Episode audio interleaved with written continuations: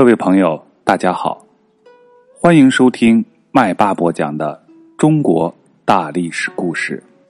本节继续播讲南北朝时期的故事。胡太后崇佛。北魏孝文帝在太和二十三年（公元四百九十九年）死了，他的儿子元恪继承了皇位，这就是魏宣武帝。魏宣武帝在位十几年，死后年仅七岁的太子元许继位，这就是孝明帝。大权落到了他的母亲胡太后的手里。这个女人，她念过书，能写文章，也懂得武艺。史书上对她的评价是具有多面性的。不过有一点是毋庸置疑的，她崇信佛教。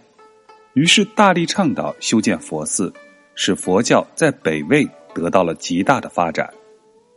早在两晋时期，佛教在我国就已经广泛传播。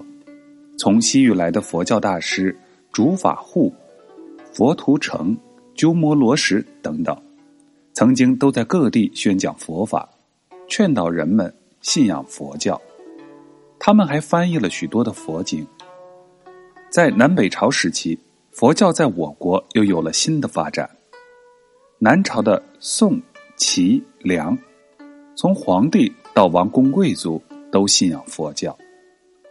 北魏初年，魏太武帝信仰道教，曾经采取了灭佛措施，杀了许多的和尚尼姑，佛教一度衰落。在魏孝文帝迁都洛阳以后，佛教又兴盛起来。到了魏宣武帝的时候，从南天竺，也就是今天印度这个地方来了一位叫做普提达摩大师，他主张静坐修心，破除一切妄想，说只要做到这一步，日子一久就能成佛，可以进入西方的极乐世界。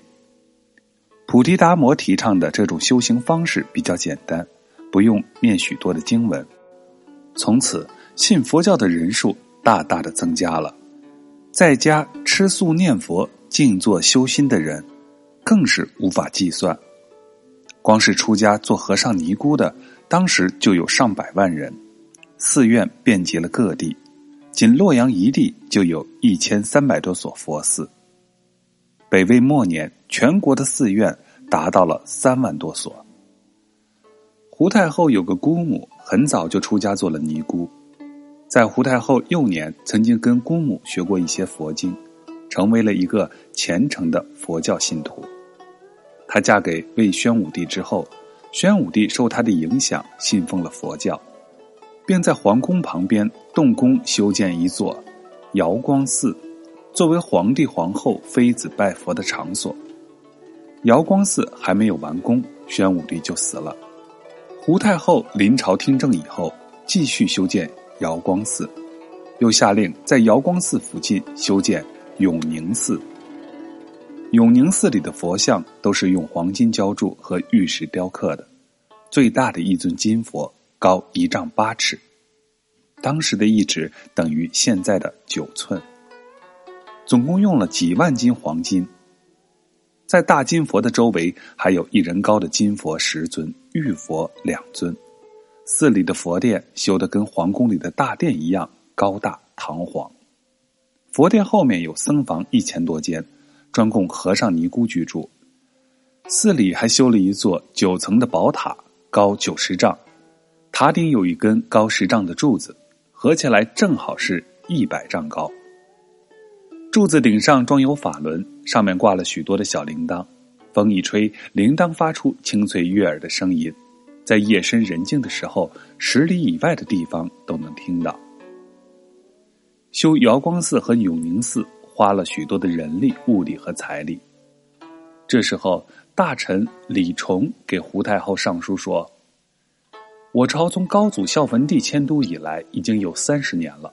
到如今，太学荒废，无人教书。名义上虽然叫做太学，其实只是徒有虚名罢了，从来没有培养出人才来。”国库里的钱就只有那么多，修佛寺和修太学不能同时进行，希望能够停止永宁寺和瑶光寺的修建工程，把钱节省下来修建太学，把人力节省下来，让农民能够安心的从事生产。